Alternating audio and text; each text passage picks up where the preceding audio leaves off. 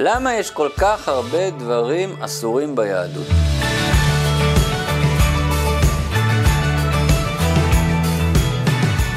כשהגעתי לשיעור תורה הראשון שלי, הייתי בטוח שהרב הולך להוציא מחברת עם רשימות. מה אסור לעשות, מה חייבים לעשות ומה מותר לעשות.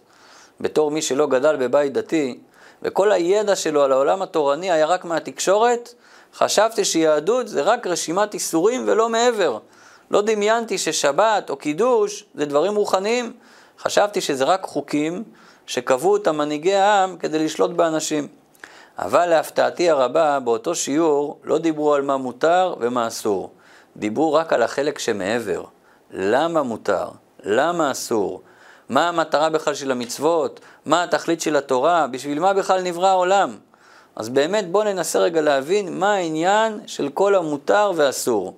אנחנו רגילים להתייחס למילים האלה במשמעות הפשוטה. אסור, אסור לעשות, אל תעשה את זה. מותר, מותר לך, תעשה. אבל יש בהם משמעות עמוקה יותר. כדי להבין אותה נספר סיפור קצר. מספרים על אדם שמחכה בתחנת האוטובוס עם הכלב שלו. כשהאוטובוס מגיע הוא שואל את הנהג, מותר לי לעלות עם הכלב? אז הנהג ענה לו תשובה מתחכמת. הוא אמר לו כך, אסור מותר, מותר אסור. האיש לא הבין. הנהג חוזר שוב, אסור מותר, מותר אסור. האיש עדיין לא הבין. אז הנהג הסביר לו, אסור מותר, אם הכלב אסור, דהיינו קשור, אז מותר לך לעלות איתו.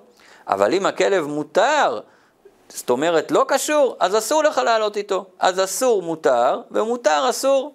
מכאן רואים שהמילה אסור יש לה גם פירוש קשור, כמו מישהו שאסור בבית האסורים, הוא קשור שם, הוא לא יכול לצאת משם. והמילה מותר זה ההפך של קשור, כמו קשר שהתארנו.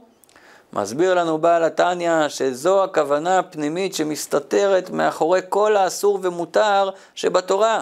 נסביר את זה. ירדנו לעולם עם מטרה. לכל אחד יש את התיקון והשליחות שלו. או כמו שכתוב בקבלה, לכל אחד יש את הניצוצות של קדושה שמתחבאים בעולם הגשמי והוא צריך לאסוף אותם. למשל, בן אדם אוכל אוכל כשר ומברך עליו. אוכל אותו לשם שמיים, הוא אוסף את הניצוץ שבאותו מאכל. הוא לובש ציצית שעשויה מצמר, הוא מגלה את הניצות שבתוך הכבש שממנו הגיע הצמר. אבל יש דברים שבהם אין לנו את האפשרות להוציא את הניצוצות. אלה הדברים האסורים. יש מאכלים שאין לנו את האפשרות לתקן אותם. אלה המאכלים האסורים. מה הכוונה אסורים? אסור מלשון קשור. הכוונה הפנימית היא שהניצוץ האלוקי שבתוכם קשור כל כך חזק, ולא משנה כמה נתאמץ לאכול אותם עם ברכה, עם כוונה, נעשה את זה רק לשם שמיים, לא בשביל עצמנו. לא נצליח להוציא משם את הניצוץ, כי הוא קשור, זה הכוונה שהוא אסור.